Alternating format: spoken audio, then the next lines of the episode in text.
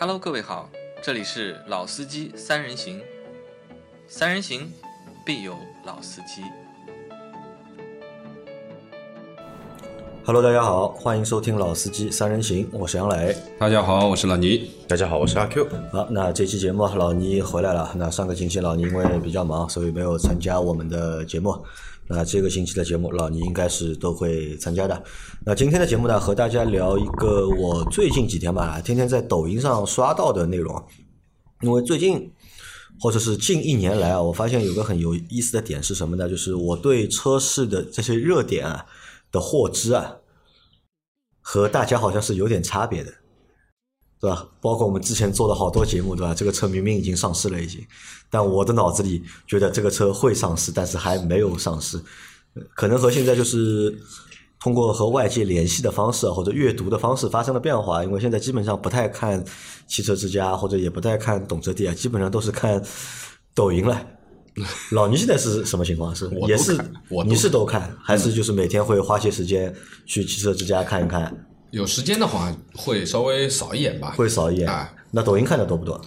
抖音也比较多，因为呃，因为关注汽车嘛，就是说你知道，就是说你如果一直在看的话，基本上都会推给你的都会推给你啊，的都会推给你的。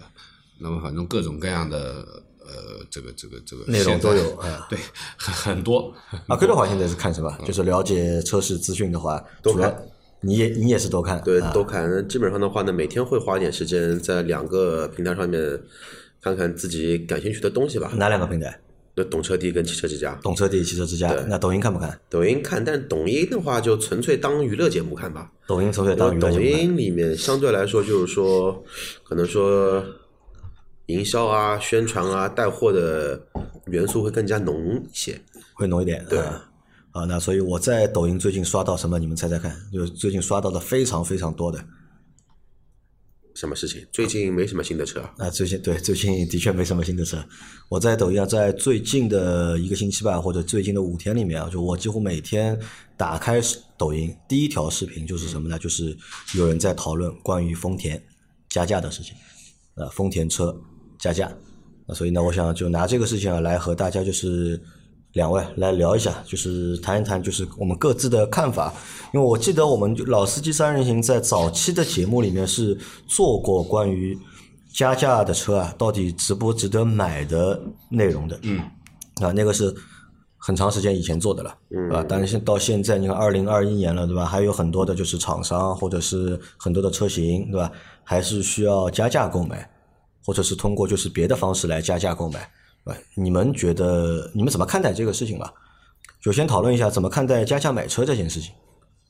加价买车，呃，其实那个在没录这期节目前吧，其实我也跟你私下里有聊过这个事情。就对于我我的观点啊，就加价买任何东西，我觉得都是一个市场的一个行为，都是市场的一个行为在在里头。为什么这么去说呢？因为相对来说，这东西车这个东西，包括一些大宗消费品，包括一些奢侈品，它并不是说你的生活必需品，它并不是跟你日常的对吧？出门七件套柴米油盐酱醋茶有关系的。那它降、它涨或者说它跌，它不像汽油涨或者跌会影响到我们生活的一个品质，或者说会影响到我们生活的一个相关的东西。只是说某一个商品涨价的话，那目前国内的任何一个行业，那选择余地太多了，我干嘛要买呢？我可以我可以选择不买。那如果说我这个东西我实在太喜欢，特别想要，然后又有这一个消费能力的话，那你就加呗。阿哥觉得这是一个很正常的一个市场的现象。对，这个是目前来说很正常的市场的一个现象在里头。那老倪觉得呢？老倪，我想问一下，因为老倪年纪比我们大嘛，就是老倪在你年纪轻的时候啊，或者是在你的就是生活的经历当中啊，买哪些东西啊可能会要加价的？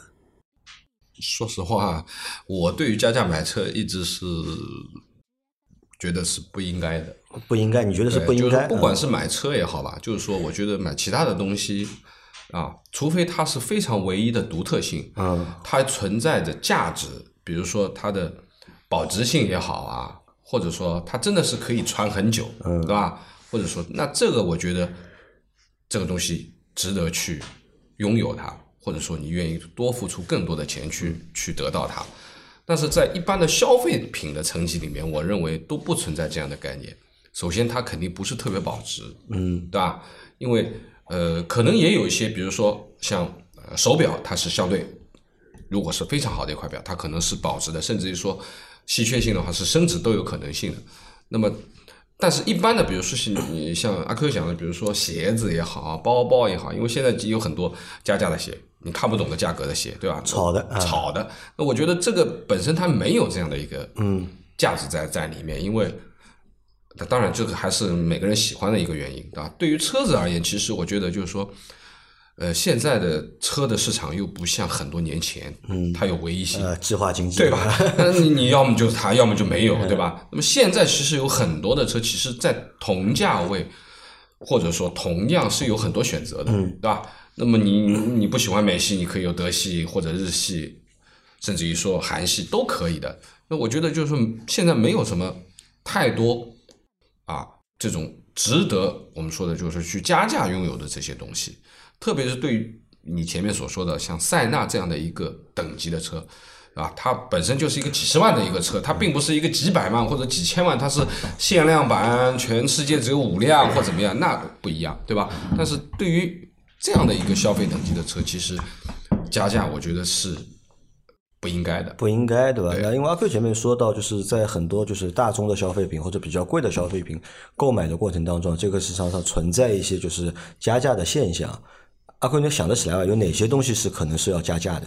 其实太多了啊，太多太多了。从最大的商品房子来说，啊，房子啊，房子是最大的吧。然后现在的话呢，像上海政策还 OK，嗯，有积分有摇号，但是这又是百分之一百能控制加价的一个现象嘛？嗯，还是有黄牛的存在，有黄牛存在就存在加价的一个可能性。那这个房子的话，可能我觉得是要放在五年前。可能的确是有这种情况，对吧？什么茶水费啊，就是乱七八糟的钱啊，你才能够拿到这个买房的这个资格，或者拿到摇到这个号。那这是一种。那房子太大了，那么小一点的呢？那稍微好一些的奢侈品品品牌，奢侈品品牌，对，你比如说买一个爱马仕的，现在比较流行的 Brinkin 的，比如说象色或者说那个驼色的二五系列，牌价才多少钱？牌价可能说也就四五万块钱，但是你怎么能拿到这个包呢？配货呗，啊，配货，配货属于加价嘛？呃，好的，啊，那这个问题啊，就是说我要要讨论了哈。配货对吧？我们看就是在买奢侈品或者买表的过程当中，对吧？你说你要买个表，你要买个很畅销的款，那你说单独买一个这个表，可能专柜呢他是不卖给你的，他会和你说，要么呢和说和你说没货，要么呢和你说，哎，我们现在有政策的，对吧？你一定要搭一块其他的表，或者搭两块其他的表，这块表才才能够以就是公价来卖给你，或者像买包一样的嘛。那可能去买些奢侈品，它出一些限量款或者比较稀有的那种款式的话，那可能要配货，对吧？这个包可能卖二十万，对吧？那你还要再配二十万其他的货，那才能够卖给你。那这是一种情况。那阿贵觉得这个算加价？对，这个算是一种，这个算是算是算加加的，算加加的一个体系内，但是它是通过别的方式来的。好，因为毕竟来来说你。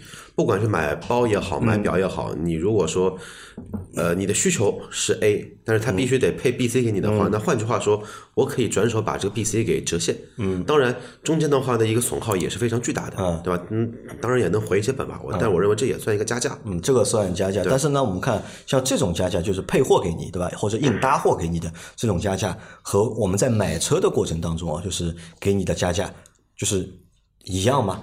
或者是当中就是差不多嘛？我们看就是在买车的过程当中加价有哪几种加法？买车的中间的花头其实跟奢侈品有一些类似，比如说那个奢侈品是配配货嘛，对吧？那从最早的这个始作俑者开始的话，凯美瑞或者说雅阁开始。要么加装潢，嗯，就是强奸你一些什么呢？你车辆的一些装装潢，那当然这个是很弱的。那么像像像，一定要你买一个装潢包，对，这个其实不止丰田有啊，就是所有品牌其实豪华品牌更多一点，就是你买更多一些宝马、奔驰、奥迪的话，可能遇到情况会更多一点。对吧？就是我买了这台车，这台车裸车价可能是四十万，但是呢，你要买这台车的话，他硬要给你一个搭一个套餐给你，什么两万八千八或者三万八千八。对。然后呢，里面会有一些内容是含在里面。那两万八千八是什么呢？可能给你一个三六零的。对吧？全景影像，后装的啊，豪华品牌还要装三六零，这个 那太多了。我告诉你，蛮讽刺的。豪华品牌要装后六三六零的太多了。那还有什么呢？给你就是那个车窗的贴膜，对吧？然后再给你一副脚垫，对吧？再给你镀个金，对吧？然后然后要收你个两万八或者收你个三万块，或者收你个三万八，那这是这是一种，对吧？这是一种加价，是比较常见的，就是加价，所谓的强奸包，对吧？硬是要搭一些东西给你。对，那其实如果说把那个强奸包算成比较 low 的一种的话呢，那相对来说不 low 的话，那更加接近于奢侈品配货的话，那比如说像保时捷选配啊保时你要去订一台裸配的你是买不七七幺八，那就直接跟你说不好意思，没有配额，对吧？那么当然啊，就是说保时捷的这一种，包括马丁，包括就是说那一些。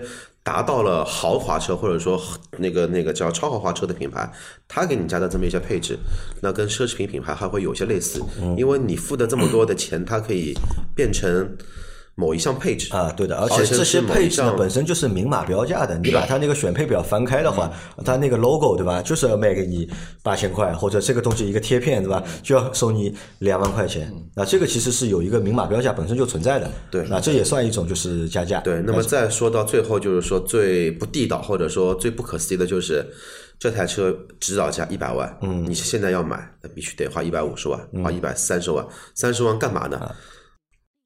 呃啊，，这个我就很好奇了，对吧？多出来那么多，对吧？多出来三十万或者多出来五十万，我总不见得买一个就是三十万的，就是装潢包给你，对吧？如果你说选装选到三十万，这个能够理解，但是装潢包要装你三十万或者装你五十万，这个应该不太实际吧？应该。装潢包装三十万，装五十万，要么就是买车送家装啊，对吧？因为这这一种如果说加到三，就比如说加到一个跟车价比例去算百分比超过百分之十的这种金额的话，那我是认为，首先这个加价的行为肯定不是很合理。嗯第二的话呢，就是说它并不能带给你额外的一些附加的一些内容那在在那个还没回答我那个问题了，就是一百万的车，嗯，我要加三十万或者加五十万，那个钱去哪里了？或者这个钱会以什么形式来体现呢？我真的就是白给你三十万或者白给你五十万吗？量哦，不对哦，这个有附赠条件的。举个例子啊，一百万的车你要加三十万能提对吗？然后行业的话有它是以什么名目来收？有两种做法，一种的话呢是这家店虽然它黑心，但是它依法纳税，它是一个好企业，它是一个诚信企业，会体现在发票里的，对吧？它不接受厂方指导价，因为现在的我们的汽车行业，你有没有发现一一个问题？嗯，前几年或者说十年前，所有的 MSRP 都是什么？都是厂方那个零售价，或者说那个厂方指导价。然后这几年开始的话，所有品牌都开始什么呢？厂方建议零售价，嗯，或者说厂方建建议零那个指导价。那作为某经销商来说，我不接受这个建建议啊，我就要这个车加三十万卖，做的比较地道的，我就是什么呢？你一百万的车多加了三十万，我票给你开三三十万，嗯，那你要多承担两万八的购购置税，也算是送你一个服务，你要再多花两万八千块钱。啊，但至少开了一张一百三十万发票给你，对对？含在这个车价里面了，对啊。对，那么如果说做了比较蹊跷的，或者说是明确是违规、有争议，或者说直接是违法的一个情况下，那其实就是什么呢？车子还是卖一百万，但是话呢，另外三十万，他以巧立各种的名目，然后给你一个收收据，这个是最坏的。那好一点的话呢，他给你开一个三十万的某一项服务的发票，服务费，嗯，但是三十万的服务费，你不管去哪里，哪怕打官司，这个法院都不支持的。啊，这个服务多久啊？你对吧30万要怎么怎么样的服务，对吧？你天天做大保健也要做好多时间了。啊，那这个一般就是会有这几种就是加价的方式啊。那么回过来看这几种加价方式啊，那第一种的话，比如说我们前面说到的那个就是类似于奢侈品的这种配货的话，对吧？那你说一些超豪华品牌，对吧？它有一些选配，那选配会会比较贵，对吧？你一定要配到个十万或者配到个二十万，甚至配更多的钱，它才能可能让你订这个车。那这个呢和就是买奢侈品是一样的，对吧？你要买这个表，对吧？你一定要搭一块其他的表不太畅销的表搭给你，但至少呢。另一块搭给你的表啊，它也是明码标价的，啊，也是有它价值在啊，如果你单买那块表的话，你还是要花这些钱的，对吧？那这个呢，我觉得呢，基本上呢还是能够理解，基本上还是能够理解，对吧？稍微能够理解一点，但是也不是很提倡这样的一个行为。那这是第一种。那第二种可能就是我前面说的那种装潢包，以装潢包的形式出现，对吧？给你一个三六零，对吧？给你一个什么车窗的贴膜，然后再给你那个就是脚垫，对吧？收你两万八，收你三万块。那这种呢，我觉得啊就是我就不太能够接受了。因为如果你硬要我们多买东西，因为我们买的多嘛，那可能厂家的产产值会高，那么它所有卖东西它里面都有利润嘛。那但是这个东西，一定我觉得应该要物有所值，对吧？我给你三万块钱，那你至少要买买一套就是值三万块钱的就是装潢包给我，对吧？你说要帮我车里面就是内饰啊，对吧？说帮我改一改，对吧？椅子不是电动的换成电动的，对吧？或者没有按摩的换成按摩的，那这种我是能够接受的。那如果只是一个就是什么三六零，对吧？你淘宝上买一下，可能三百块、五百块就能够解决的，对吧？可能这个价值，对吧？加起来不会超过三千块，但硬卖给你三万块，那这种我是不太能够接受的。阿 Q 能够接受这种吗？我不接受，你是不能够接受的，对，因为我买车肯定不接受第一加价，第二强奸装潢，肯定不接受。老倪接受吗？我觉得我可以接受部分，或者被强奸过吗？我觉得有啊。有啊，你买什么车的时候被别人搞过？我觉得正常的，比如说第一个，比如说呃贴膜，啊，贴膜，对吧？那么很简单，就是说，呃，贴膜的这个东西每个车都要贴，嗯对吧？你在这里贴，在那里贴一样。那么换个讲，比方讲起来，就是说，可能这个贴膜里面也还有好坏之分，那这个其实就看你怎么谈了，对吧？你谈一个最基础的呢，肯定是个很烂的东西，那可能呢，你说 OK 没问题，对吧？我愿意给你贴一个贴膜，那么你要给我贴好的，那我们谈一谈这个事情，对吧你再加钱给他，啊，谈一谈，我觉得如果我觉得可以的话，我觉得可以的。比如说，呃因为我觉得我这两台车，呃，我之前买的，比如说奥迪啊什么，那台车还可以的，就是比如说四千块啊，就加了一个你之前，的那台 Q 三是被对，在四 S 店加的膜的，有那个就是装潢包的，对对对吧？那这台那个 RDX 有装潢包吗？有这个我想不通啊！啊阿克，你想就是他的那台 Q 三，他那台是进口的 Q 三，对吧？二点零 T 的，对吧？其实说实话，那个车也卖不动的，RDX 也是一台卖不动卖不动的车，对吧？为什么就是你在买这两台都卖不动的车的情况下面，对吧？还要接受这个装潢包？你说我去买一个就是大家都抢着要的产品，啊、也不一定，对吧？那么你一定要我买这个装潢包，那我没办法，我只能买。对因为我是这样去认为，就是说，首先你在车价上面你获得了一定的折扣，啊，车价上面获得因为讲白了，其实就是羊毛出羊身上，你也不能说让人家一点钱也不赚，对吧？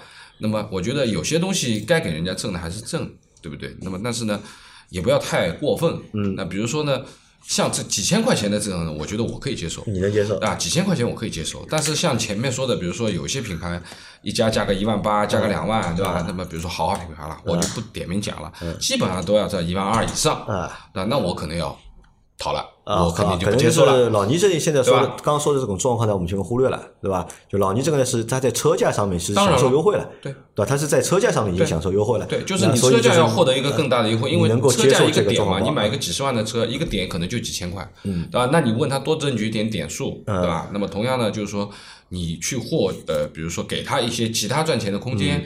对吧？因为其实说实话，就是就是左右平衡一下嘛，嗯对吧？你也不能说把人家逼得太死，说这个也不要，那个也不要，提个光车，嗯。那很多人都不愿意干这个事情嘛，对吧？你四 S 店也不愿意这样去操作嘛，啊，那这个是老倪说的是一个常态啊，是可能就是大多数四 S 店都存在的一个情况，对吧？那车价其实是有优惠的，对。车价优惠了你三万了，车价优惠多，啊。那么你装潢要加一点，啊然后或者说你啊车价你不优惠，装潢包给你啊。那你装潢包没有啊。也可以。那么其实道理是一样的，就是说你在想这几千块钱从哪里出？嗯。是从车价里面找回来，还是你说你不要车价你找回来，你就直接加，还怎么样子？那反正就这个意思。啊，那这种这种状态啊，或者这种形式，阿 Q 能够接受吗？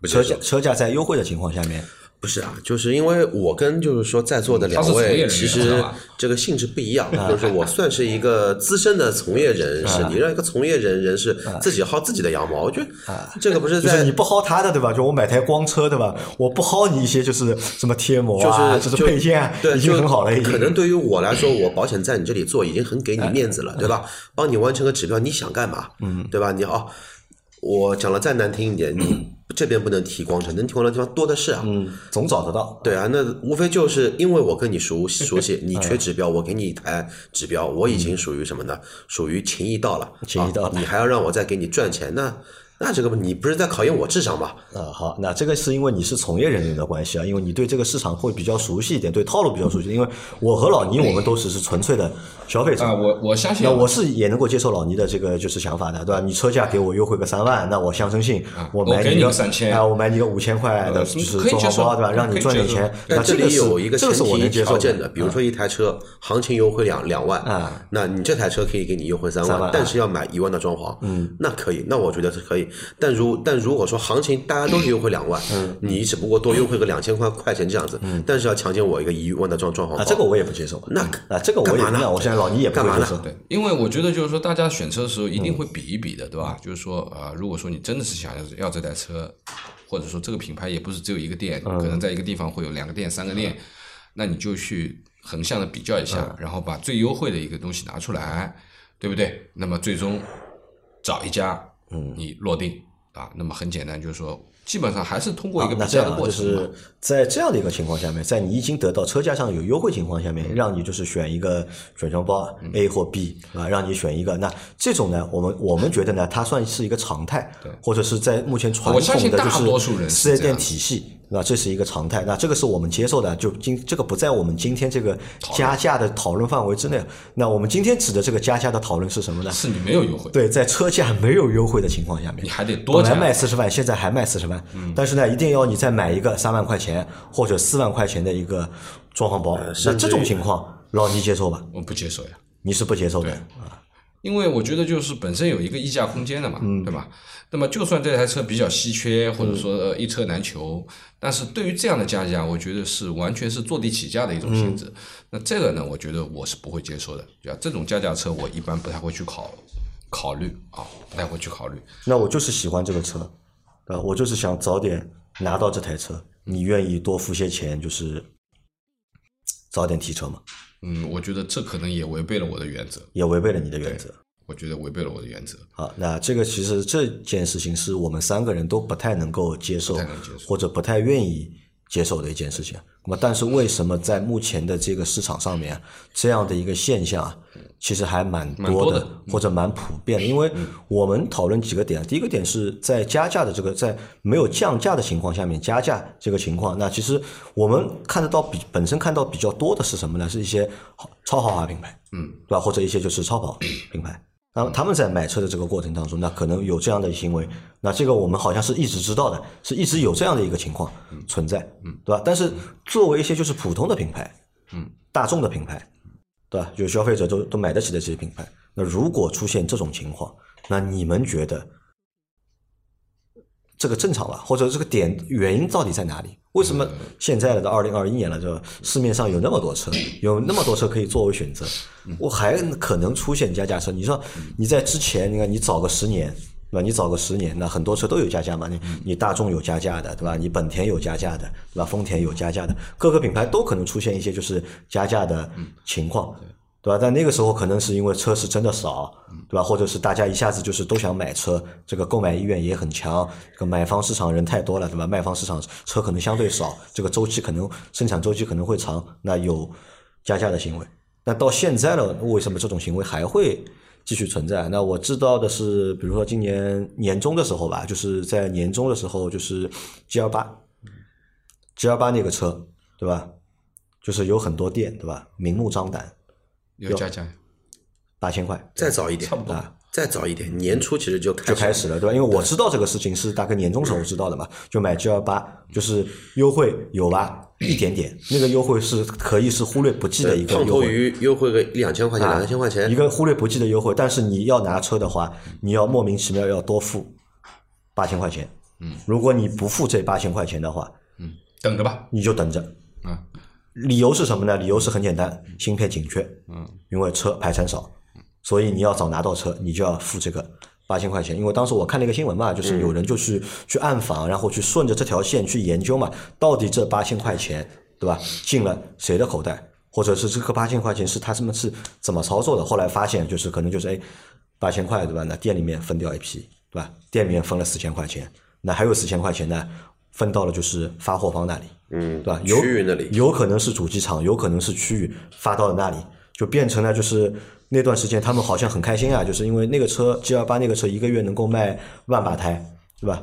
走一台车，对吧？你能够收个一千，走一台车能够收个一千，一个月莫名其妙可能会增加收入，十几万可能会，对吧？那这是我在今年就年终时候看到的一个就是比较奇怪的一个加价的，因为我本来在想，G 幺八这种车对吧，都要加价，即使说大家芯片紧缺，那芯片紧缺的话无非就是优惠收缩嘛，对吧？也而且在优惠收缩情况下，也不是说所有的店都没有优惠，其实可能就是本来可以优惠个十五个点，那现在只能优惠五个点，那可能本来能够优惠十个点，现在只能优惠你三个点。但是没有想到会有这种就加价的这种行为会出现，特别是在 G 二八这个车上面。那后面是什么？后面是我们呃在做塞纳那期节目的时候，就老倪当时说嘛，这个车对吧，肯定加价。当时我说呢，我觉得我都觉得那个车不会有人买，嗯，我都觉得这个车不会有人买。但老倪说这个车你看着对吧，肯定加价。但是节目没做完两个星期，对吧，就看到了，对吧？当时是最低是三万，好像最高现在现在不止，有些地方已经对，最低的是当时是加三万块钱，起对吧？当时是最低加三万，3万后来慢慢的好像变成了四万、六万甚至有七万的。我看到最高的是七万的，而且老倪呢还和我说了，就是两个星期前老倪还和我说，哎，你看这个塞纳那个就是加价那个风气啊，嗯对吧？好像有点被打下来了，现在加的没那么多了。对吧？本来可能要加五万、加六万的啊，现在可能有的地方稍微要收敛一点啊你加个两万或者加个三万就可以了。啊，跟我本来以为是真的是这个样子，后来在持续观察之后发现好像不对啊，就是加的越来越多，甚至就是我看到有的新闻报道，或者是有的就是在媒体报道过程当中直接写了，你跑去四 S 店对吧？就是四 S 店直接把那个就厂方的那个建议零售价改了直接改掉了。哎，那很正常，那我不接受建议啊。啊，直接改成一个就是它加完价的一个嗯价格，然后这个我就很搞不懂啊，就搞不懂的点在哪里啊？搞不懂点在如果一个产品买不到，对吧？如果真的是买不到，我又非常想要，那我又有钱，那我愿意加，对吧？我买我乐意，对吧？你管你们什么事情？但是你看塞纳这个车，对吧？很高级吗？或者说真的是很神奇吗？这个车，对吧？一定要让大家去加那么多的价格，或者加那么多的钱在里面。而且当时我看新闻是丰田也是考虑过这个问题，对吧？不想就是出现这种，因为这个不是一个好现象。嗯，对吧？你说一个产品在市场上面本身就有一个建议的零售价，然后还需要再额外增加费用去购买到这个车，其实我觉得这肯定不是一件好事情。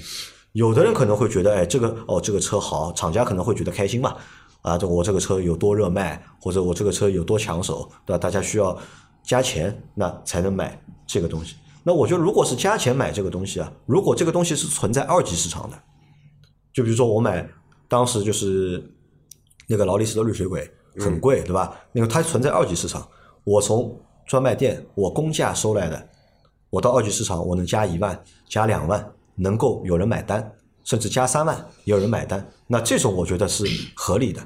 但是如果你本身就是从你零售的店铺里面终端这里就直接来这个加价，这个我觉得肯定不算一个好行为。而且人家会怎么怎么考虑这个东西，对吧？可能买的人想买车的人觉得很烦恼，对吧？其实我我后来想了一想，因为如果拿绿水鬼做一个举例的话，其实我觉得你就拿新车是专卖店，对吧？二手车行是那个那个那个二级终端市场，其实也存在的。我比如说我去一家店跟我跟我关系比较好的，对吧？我明面上加三万啊，然后呢，我把这个车我不开票，嗯。的前提下，我拉到二手车市场去，我这个车加五万，嗯，我赚两万，因为这个这个其实这个现象也是存在的。怎么来说？大家可以去看一下，丰田不管是广丰还是怡丰，他们不管是有威尔法还是有阿尔法，你去看，你这样包括雷克萨斯的 LM 系列，只要是丰田产品系的所有的商务面包车，你在 4S 店都拿不到这个车，甚至于看不到这看看不到这这个车的一个展车。那么这些车会会去哪里？它其实都去了二级市场。二级市场，那么为什么我的 A 店的 4S 店，嗯，我所有的配货的这一些面包车，我为什么都到了指定的 B 家店去做一个二级市场呢？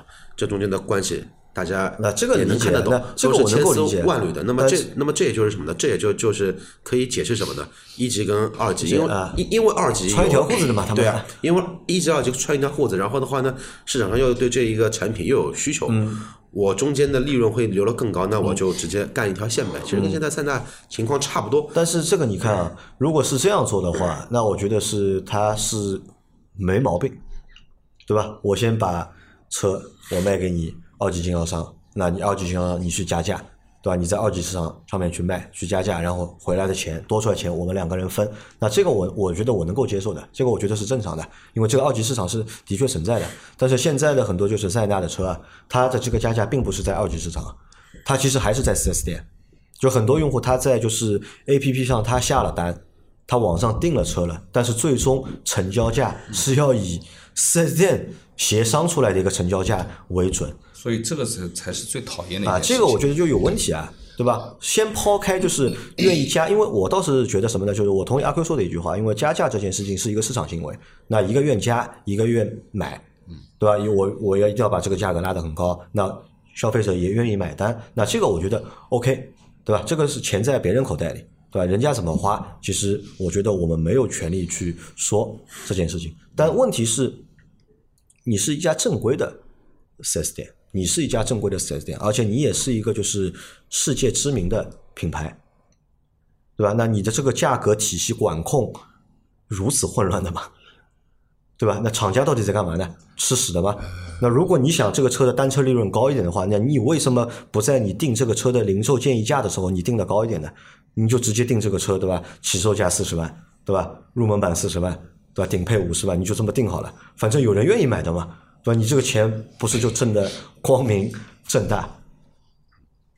这也就是什么？这也就是所有的主机厂，其实不管是那个合资的也好，进口的也好，还是自主的也好，因为前段时间的话，其实飞飞扬的一款车是坦克三百，嗯，订单排到七万多台，一台车基本上你要等个十个月左右才可以提。嗯，4S 店有现车啊，但是的话呢，你提那个车，一台二十万的越野车，嗯，你要加两万才可以提，其实道理是一样的。所以说，就中黄包，呃，两万的现金，啊，两万现金啊，两万没有现东西啊，没有没有东西。所以说呢，在一切的利益面前啊，所有的主机厂既要做排放啊，既要利益排放，又要做婊子。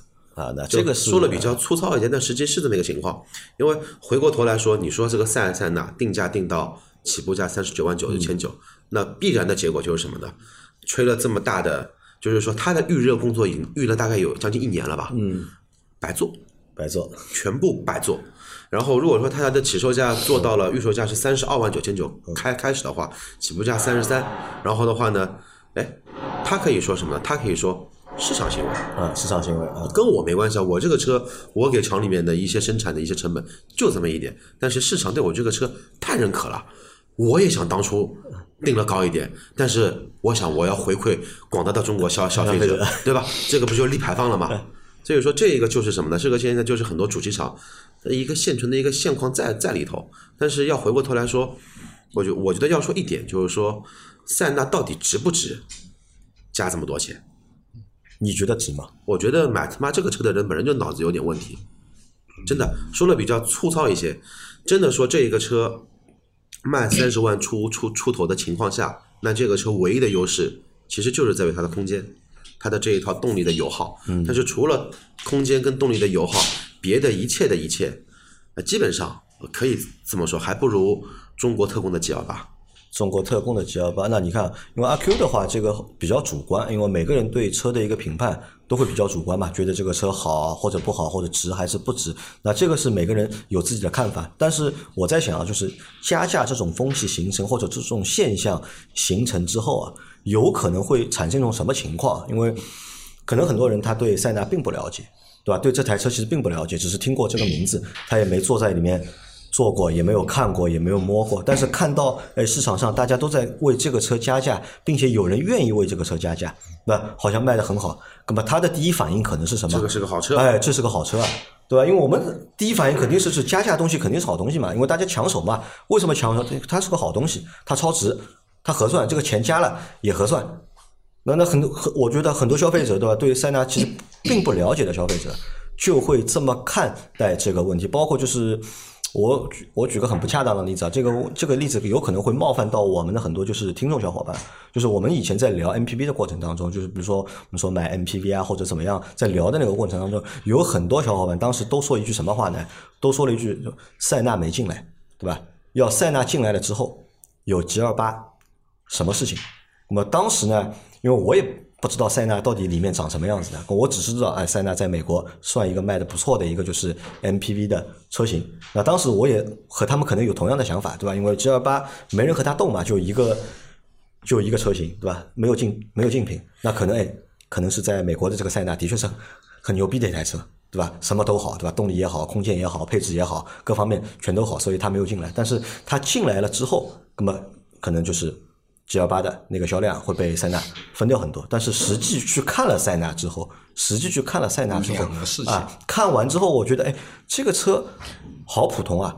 就真的就好普通，我觉得并没有就是之前小伙伴们讨论的过程当中，把这个车哎，大家都觉得那个车很香，对吧？有各种香，但是实际去看了那个车之后，我觉得并不没，嗯你说它不好吧，也不至于，但是你说它有多香吧，也不至很平庸于啊。就我觉得这这这真这真的就是一台就是很普通、很平庸的，就是很丰田的一台丰田，嗯，对吧？和丰田就是完全是呃丰田有的特点，这台车上面全都有，优点它也有，缺点它也有也，很明显。对吧？那可能你想，那在这样的情况下面，那有更多的小伙伴可能也不了解这个车，也不了解这个车，哎，看到哎加价之后，哎，都会觉得哎这哎好车，对吧？所以大家就是要去抢这个车，愿意加价加这个车，这个我觉得是可能就是加价这个就是现象形成之后会带来的一种反应或者是一种反馈。那这个那我觉得对产品来说呢，就是你说它是好事吧，是好事。对吧？给了用户一种错觉，给了用户一种错觉，因为我们对品牌的认知或者理解啊，就是我说好听点叫做是认知理解，说的实际一点，就是我们对大多数的品牌都是有认知上的误误解的。我们只是把我们的想法加在这个品牌上面，觉得它这样好那样好，但是实际这个品牌可能并没有你想象当中的那么好。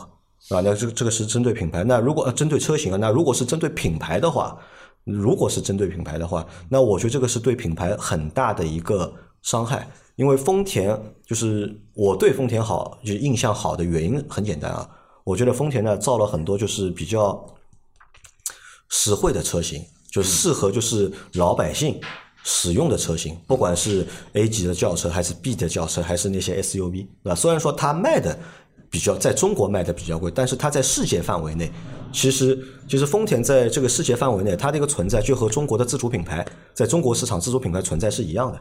就是出各种各样就是便宜的车型，对吧？能够让大家去实用主义啊，能够让就是预算稍微少一点的用户啊，能够买到各种各样的车型，并且呢，它相对做到了就是相对做到了就是油耗低，它以就是比别人动力弱的情况，对吧？那么做到油耗比别人低，那以技术相对比较保守、落后的情况，做到产品的稳定性比较高。对吧？那么我觉得它至少就是还是在做一些事情。其实我对它的感觉其实还蛮好的。但是你看，回到再回看中国市场，哎，就搞这种东西，哎，搞加价，对吧？并且就是品牌默许加价，对允许他们对，加价，啊，其实关于这件事情，其实就是体现在这个啊，最终需要到店和四 S 店去协商，就是这个定义啊，因为这是在官网上的。那你想，就是其实就是默认了这样的一个加价的一个性质。那么另外一个呢，我说我想说的就是说啊，这种行为其实呢，类似于像一个价格联盟，嗯，价格就什么呢？就是所有 4S 店联合起来，大家这样玩，嗯，那么？其实我觉得，就这种情况，其实在生活中无处不在啊。就如果你们有的时候去去去一个菜场，啊去一个水产呃水产的档口，这一排都是，对吧？都一样的但是你去问，基本上上下一块钱，就是所有的卖水产都是大家价格很统一的，就是你多一块少一块，这一块有可能还体现在东西大小的光上面，你你没话说，就基本上你很少会在一个菜场里面找到。相差巨大价格的这个这个这个产品或者怎么样，那其实就是他们某种情况下面有一种价格联盟，对吧？那这种价格联盟其实就是变相的，就是说去绑架。但是啊，老倪啊，你的那种价格联盟我是认可的，因为大家都是个体户，对对吧？大家都是个体户，但是对四 S 店来说不一样的，因为四 S 店上面还有主机厂啊，我经销商做价格联盟，其实对于我来说，呃，我看来的话，其实是没有任何的意义的。经销商，你再大的经销商，你哪怕中国排名前一、前二前的经销商，一共就才多少一一旗下能够占市场300家店份额多少，对吧？对，最最关键的问题其实是什么呢？就是说，其实通过一个简单的一个加价的这样的一个形式，现在变成一种普遍现象，这就有问题了。如果说是偶然的发生，或者说阶段性的有一些紧张、供需关系的紧张，那这样的加价我觉得可以接受。嗯，而它变成一种常态化的，一加加个五年、十年一直在加，就这个事情永远你都达不到，对吧？那这这个就我觉得就有就有问题了，对吧？而且呢，就是说。你加价还有一个幅度的问题，比如说你象征性的加一部分，是因为你的确想早一个月拿或者晚一个月，你加个几千块或者怎么样，我相信有的消费者还是愿意去接受的。但是你说一加加个三五万，那本身这一台车就是三十万的车，你一加加个百分之十，甚至于百分之二十，甚至于百分之二十还要多，那其实这个这个溢价的空间已经超出了本身品牌的这个能够。撑得住的这个价位，因为很多人说我们买车的时候，其实那个标值钱嘛，对不对？那个标可能挂上去要多值五万块或怎么样。那么现在问题是，你说牛头标这么值钱吗？我觉得也就那么样。这个问题来了，对不对？就是因为网上有很多人说这个加价的事情是信仰，对吧？因为是丰田的信仰啊，不对劲。那我就在想，就是丰田的这个信仰到底从哪里来的？丰田的信仰能够让你加价的这个信仰到底是从哪里来的？那个嘛，呃，我觉得还是从那一句所谓的顺口溜吧，对吧？那个一车传三代，然后人走车还在。那么，呃，说回来了，其实说实话，就对于这种情况，一有它本身厂家的问题，就是说厂家默许了，或者说是视作不见，嗯，这是一种，这个是不好的。那第二个呢，就是呃，作为四 S 店，作为销售方，其实。也就是说，在这个上面去肆意发挥，嗯，没有限度，对吧？这也是一个问题，而且这个这个做法其实已经形成了普遍性。而且你看，这个做法就是这个做法，其实，在某些程度上，其实，在伤害丰田的用户，或者是丰田的，就是喜欢丰田的用户。那比如我们有个小伙伴，就武汉的小刘，就大家都知道他是丰田粉，嗯，对吧？他是就是丰田脑残粉，可能。就我用我的形容，我就觉得他是丰田脑残粉，对吧？任何车都没有丰田好。嗯。但是他因为塞纳这个车，他有呃，应该是在一个月前吧，还是两个月前，他就和我就是吐槽了好长时间。嗯。他说他那天开着就是他的那个奥德赛，因为他那个奥德赛时间比较长了嘛。嗯。那塞纳现在出了之后，他非常想买一台塞纳，他就跑去四 S 店了嘛。他就跑去四 S 店，他就问了价格。然后就是问了，就是什么时候能拿车啊？怎么样？问了很多问题嘛。就别人就直接回他两个字嘛，就你加不加钱？你加不加钱？你加不加钱？六个字啊，加六个字。你加不加钱？那你加的话，两个字加钱啊。你加钱的话，销售呢愿意和你来聊这台车。如果你不愿意接受加价的话呢，他说销售啊，屌都不屌他。他觉得呢，就是那个那天他在丰田里面那个销售的态度啊，仿佛是在雷克萨斯。对吧？他说他去雷克萨斯买 ES 三百 H 的时候啊，销售态度都不是这个样子的。嗯。但是现在卖个塞纳，销售好像一下子就是人变掉了。嗯。然后他就跑出来了，对吧？他说我不受这个气的，因为小刘也也是精明人嘛，就这种加价的事情他肯定也不会干的。嗯。然后就和我就是疯狂的吐槽，他说丰田现在怎么变成这个样子了？我说丰田不就一直是 这个样子吗？对吧？那看看这种行为，你看就是慢慢的，其实在什么，在就是伤害消费者。因为我们知道的是，就是在丰田在近几年有一台车它是必加价的，就它的那台阿尔法。哦，还有一台 Super，你忘记了？啊，Super，Super，呃，Super 的话，因为 Super 啊，快，Super 也算小众。那阿尔法一样小众，其实这两个车其实差不多的，对吧？但是这两个车呢，离我们普通用户啊，其实是比较远的，其实是比较远，对吧？买这些车的用户都是非常有钱的用户。那有钱的用户去加这个钱，那和我们普通消费者其实没有什么太大关系的，反而我们会羡慕，对吧？我们觉得哦，有钱真好。但是落到这些就是普通车型里面，如果落到这些普通车型，你也要加价的话。那丰田本身是什？本身本身只是一个什么价格就比较坚挺，那这个我觉得是蛮好的一件事情，价格比较坚挺。你买了他的车呢，不担心啊，什么过个三个月对吧？你的车售价又又变低了，过个一年本来优惠五千的，现在变优惠两万了，那这个是还蛮好的。那么我们以前看到那个汉兰达，对吧？汉兰达因为销量很稳定嘛，一个月卖八千台，它的优惠也是非常的少，包括就是新的汉兰达换代之后。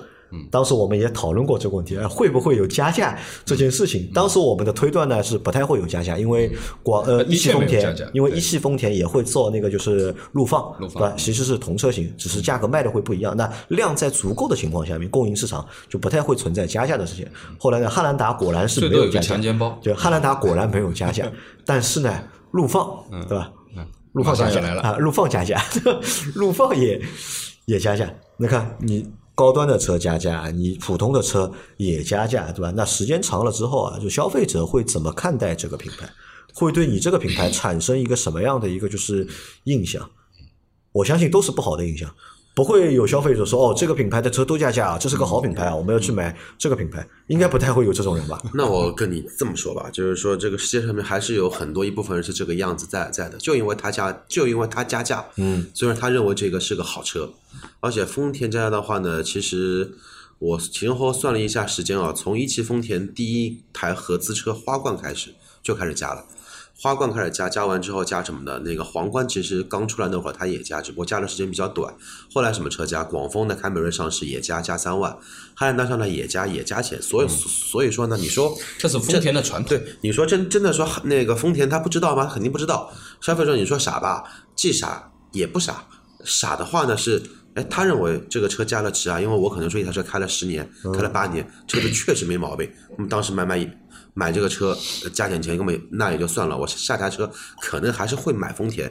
那你说不傻吧？那么当年你买别的一些车型，哪怕别的日系车，日产也好，嗯，包括本田也好，马自达也好，你说它一定会有这么多的故障率吗？也未必吧，对吧？所以说这一个市场，我始终认为什么呢？消费者的认知永远是存在代差的，而且存在代差的并不在少数。所所以说这一种行为在国内的市场才可以继续的。像什么呢？像一个我们说传承一样，传承下去，但是一代一代往下传。但我们要这么想，这个传承不健康啊？为什么说它不健康，或者是有问题啊？换在十年前，换在十五年前，对吧？很多对很多中国人来说都是第一次买车。那在第一次买的过程当中，你不懂，对吧？或者各种各样原因有那个代信息的代差在里面。但是到现在二零二一年了，对吧？我相信买塞纳的用户不会是第一台车吧？对吧？第一台车选择塞纳的，那这个我觉得很牛逼啊！应该都不会是第一台车，可能已经开了好多台车了，已经，对吧？你在买这个塞纳，那如果你愿意加这个价，那可能我更相信什么呢？像阿 Q 说的，或者可能是更相信产品，或者觉得这个钱加的有价值，对对吧？但是真的有价值吗？是不是真的有价值呢？这个也不一定，对吧？我觉得没价值，但是可能加钱的人会觉得有价值。所以，我我的观点还是这样，就是说，只针对三大这款车来说的话，首先我觉得它定这个价格，我就认为它不值这个价格，因为相对来说，它的优势、它的劣势确实很明显。就是说，再套用一下之前我们做的一期节目，就是说 GS 八是不是真的像这么多车评人说的？二十万的价格买到四十万的享受呢？我认为它并不是，它就是一个非常在二十万区间里面很优秀的一款产品，就仅此而已。但换过头来说，塞纳，你说三十六万的塞塞纳，你真的能买到阿尔法的质感吗？虽然说阿尔法也没什么质感，对吧？但那么我就就就说。你的塞纳能达到阿尔法的那一种商务的需求在吗？或者说你的这一台塞纳真的能够达到什么呢？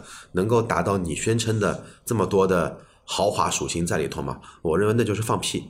所以说归根结底呢，我是觉得就是说这一款车型来说的话呢，它只不过是一个什么呢？非常兼顾家用的一台代步的一台保姆车，很大的一台车。但你要说这个车怎么怎么好，就那么回事。就那么回事，所所以说他定这个价格，我就认为怎么说呢？太把自己太看回事了，太当回事了，再加上他现在这个价格，呃，可能说对吧？受打击之后，从加六万、加七万变成加三万、加四万，但是还是要加的话，我只能说，我不能理解肯加三四万块钱买这个皮的买这个车的用户。当然，你们买是你们的一个自由，钱在你们手里面吧。唉，反正对于加价的这个行为，我是不推荐的啊，不推荐。嗯，而且呢，就是说，其实今天在聊这个事情，其实是一种现象啊。那么可以这么讲吧，其实归根溯源啊，其实我觉得最终还是消费者。那我觉得就是说，我们中国的消费者其实把某些品牌都惯坏了。其实还是最根本的，就是说，呃，有这个购买嘛，它才会有加价的可能，对吧？那么，如果大家都用脚投票的话，他加给谁呢？对不对？其实就是还是真的，的确有一些啊，就是说前面讲的，就是愿意加价的这个用户，一直在撑着这一部分的东西，啊，那么我觉得这个现象其实不太好，啊，不太好，我觉得这是不健康的。啊但最终啊，我想说啊，就是我认为啊，它这个就是塞纳这个车的加价的风波啊，包括就是现在那个陆放的加价，嗯，其实啊，我觉得都蹦跶不长时间，这个时间都不会太长。其实我想插一句啊，因为前面杨磊说一些超豪华品牌加加价，因为车型的稀缺程度导致它加价，能理解。但是我回头想了一下，我在这个行业也从事了十年多的一个时间了，正儿八经来来来说，我们一个一个来看啊，法拉利加价嘛，不加，加选配，保时捷加选配选配加选配，兰兰博基尼少数车型有优惠，Urus 的话现在还只不过就是平价而已，宾利谈优惠，劳斯莱斯也不谈加加价，他也不可能加你现金啊，对吧？劳斯莱斯算顶天了吧，也不加价吧？你在更高端的一些定制车型，科尼塞格也好，帕加尼也好，它加价吗？不知道对吧？这个店在哪里我都不知道。就那种产品，它其实就是一个卖房市场，因为我一年就生产五五五台车嘛，中国的配额就这些嘛我就明码标价，我这台车卖三千万，你要就要，你不要拉倒。但也不存在加价这一个说说法。我更相信什么呢？真正的那一些资本主义的一些我们说有钱的一些上流人人人人士，如果他跟你说，你买一台科尼赛格三千万，你还要加我两两两两百万，他们比我们老百姓更加精明一些吧？他不精明怎么怎么做老板的？对吗？所所以说，真的超豪品牌真的假吗？好像真的不假。那他只是那种方式加嘛，对换一个方式加。嗯，那他的那种加是为了什么？是为了取悦富豪用户。嗯，我给你给你更多的配置我给你个性化的配置对我给你一 v 一的服务，我给你一 v 一的一个定制的需求名字对我给你一个刺绣，那么证明什么？证明你的身份在。嗯但是往往什么呢？一些走量的一些品品牌，奔驰、宝马、奥迪，对吗？相对来说，现在也不怎么 BBA 的 BBA 加价，然后在好像奥迪没什么加价吧？奥迪怎么没有了？奥迪你你那个服务费对吧？买任何车都有一是常这个八千块那你如果这到一万二样的服务费都算，服务什么了呢？老聂不？你要这么这么说，也也那个你要这么想，杨里说的是车价加价钱，奥迪现在不加价，你早个五年前早呢很便宜，对吧？他把自己给玩死了嘛。那个宝马现在也加吧，四系也加钱，M M M 系列它也加，奔奔驰涉及到迈巴赫大大 G，少说都有少说加二十万，多的加一台 S 级。所以说，在一些中低端的一些品牌，甚至说我们的自主品品牌，啊，都都要加。你说这个是谁惯的？真的说是一些资本主义惯的吗？并不是吧？消费者惯的，对吧？消费者惯。那反正我在想啊，就是 MPV 对吧？这个市场本身就很小，其实 MPV 这个市场本身就很小，对吧？如果你再去搞这种就是加价的这种事情出来了，这个车对吧？怎么卖？对吧？你你又不是红海，对吧？又不是蓝海，大家都要去抢。这个其实最终啊，时间长了之后啊，这个事情如果没有一个很好的一个结尾的话，可能这个车型啊，就会因为这个加价的事情啊，就黄掉了嘛，就，是吧？本来就卖的不便宜的一台车，这车本来就不便宜，对吧？值值不值呢？这个钱，对吧？大概就刚刚值。对，现在它好像价格调过了，大概现在起门起步价是三十万吧，呃，三十二万九千九不知道，三十万，三十三十万多，三十万多。但是现在的三十万，基本上第一你买不一定买得到，对吧？它不生产对吧第二呢，就是说，如果说按照这个加七万的话呢，那差不多也是四十万，对吧？基本上也是这个数。所以呢，我觉得现在最开心、最偷着乐的是什么呢 G 幺八的吧？？G 幺八的产品经经理，哎呀，大哥加，啊，本来哎，你想本来艾维尼亚版本对吧，卖不动对吧？一个月可能只能卖几百台，对吧？现在有可能很多用户他看了一下之后，同样我要加到四十万，对吧这个？比一比吧。啊，那我就选直接选 G 幺八的艾维尼亚了。但是说实话，我我还是认为，就塞纳毕竟这是一款家用车，它还不够商务这一块的。无所谓，我觉得倒无真的无所谓，就是商务还是不商务，不是说你商务的一定可以比别人卖的贵一点嘛，这个只是一个样子的问题其。实是这样，就是说，对于商务市场而言，就比如说 G L 八也好，或者阿尔法也好，其实是有很多公司会去选的，对吧？许多公司会去选，因为什么呢？的的确确是可以作为商务车去使用，啊。那么当然，有钱的家庭也可以选择这个车，也没有问题，对吧？因为有司机都 OK 的。那你自己开这个车毕竟是太大了一点，而且比较不方便。但是对于塞纳而言，其实它本身在美国的定位就是一台家用版本的车，对吧？只不过它是美版，它比较宽，比较大。那如果说每个车都都宽都大嘛有有 一些自己的属性嘛，就是说，毕竟它不是商务用途的。嗯，那我认为其实对于 G 二八和塞纳而言，其实我认为还不太会形成竞争，不太会形成竞争。对，那么如果说它一旦加价的话，它又跳离了原来二十几万到三十万这个区间的家用竞争对手了。其实它有跳出去，所以这个车我还是等上市我们稍微看一下吧，就是说正式交付了以后，逐步逐步看一下情况，因为我觉得这种行为。像七万这种行为肯定是短期又短期的，不会还有一不会种可还有一种可能是一直什么呢？延续还有一种可能呢，这也是一种炒作。那还有一种情况可能性啊，这也是一种炒作，对吧？本来其实就是一个非常量小的一个市场，对吧？就是故意去这样炒一炒，对吧？把自己的这个产品的这个就是溢价搞得很高，对吧？好像是大家买到了一个很超值产品，让大家就是排队去买。但是我有那么一种感觉是什么样呢？就是如果像这种就是不良的加价的风气，如果品牌不去遏制的话，或者品牌不去制止的话，这个对品牌的美誉度来说，这是有非常大的一个损失。因为你大家看一件事情啊，很实际的一件事情是什么呢？就是大家不要觉得这些大品牌在市场上面，他们永远可以是巨无霸，或者永远可以排第一名或者排第二名。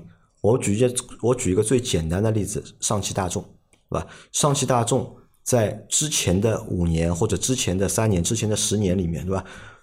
很厉害，对吧？每年有那么多的一个销量，对吧？大家都喜欢他们的车，但是只是遇到了一件事情，对吧？碰撞的那个事件之后，对吧？那么再加上乱七八糟其他的小的事情，品牌马上就下来了呀，不需要很长时间。本来我一直在考虑一个问题啊，我说像大众这种品牌在中国就是牛逼了那么多年了，对吧？他们什么时候会开始走下坡路？本来以为呢可能会很长时间，对吧？要等到电车，对吧？都开始普及了，对吧？可能大众这种老老的大牌可能会走下坡路，但是其实很快的呀，也就一两年的时间嘛，也就一两年时间，马上就把你拉下来了。那其实对这种事情，对丰田来说也是一样的。对，其实对于现在的这个，因为现在的信息嗯非常迅速，传播太快了，对吧？而且呢，就是说一点点不好的东西马上会发酵，变成很大、巨大的一件事情。那这个些事情，其实从今年的测试里面已经有很多事情了，对吧？都爆发出来，其实是一件小事，但是无限的放大，变成了一个事件，变成了很多部门参与等等等等等等。其实说实话，还是要小心一点。就是我觉得有的时候呢，你步子太大，或者说太招风呢，你肯定还是要倒霉的。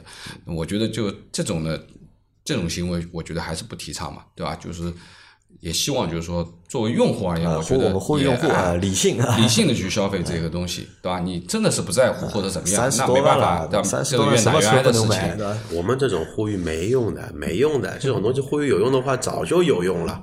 所以说，这个就就是什么呢？市场的现状，一个愿打一个愿挨。我所以为什么我的观点一直是，这就是个市场行行为。你除非什么呢？除非你相关部门出来一个政策，你定的价格就有这个价格在。然后的话呢，你每个集团每家厂商你查一查就知道了呗。你查查你的应价应缴的一个税收金额，你就知知道这家这个车企到底是怎么样的一个车企了呗。那就有一个好的一个我们说放，就是说好的一个状态往下走下去了。在在没有任何的一个政策的一个干涉前提前提下。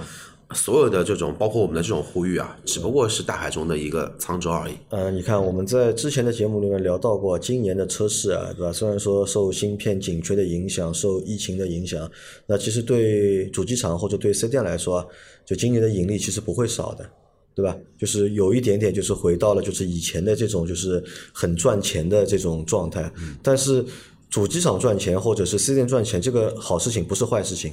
对吧？但是呢，也不应该就是把以前有的那些就是坏的这种市场习惯或者坏的毛病啊，再重新带出来，那这个就不好了。主机厂可能这么想的：我四五年没赚过钱了，哇，就今年赚赚钱了，赶紧赚回来。不赚我补差不赚我就是傻子了。OK，好吧，那我们今天的这期节目就到这里啊。关于丰田加价也好，或者其他车型加价也好，就你们有什么看法的话，也可以留留言言，嗯，在我们的节目下方，好吧？我们今天的这期节目就到这里，感谢大家的收听，我们下期再见，拜拜拜拜拜。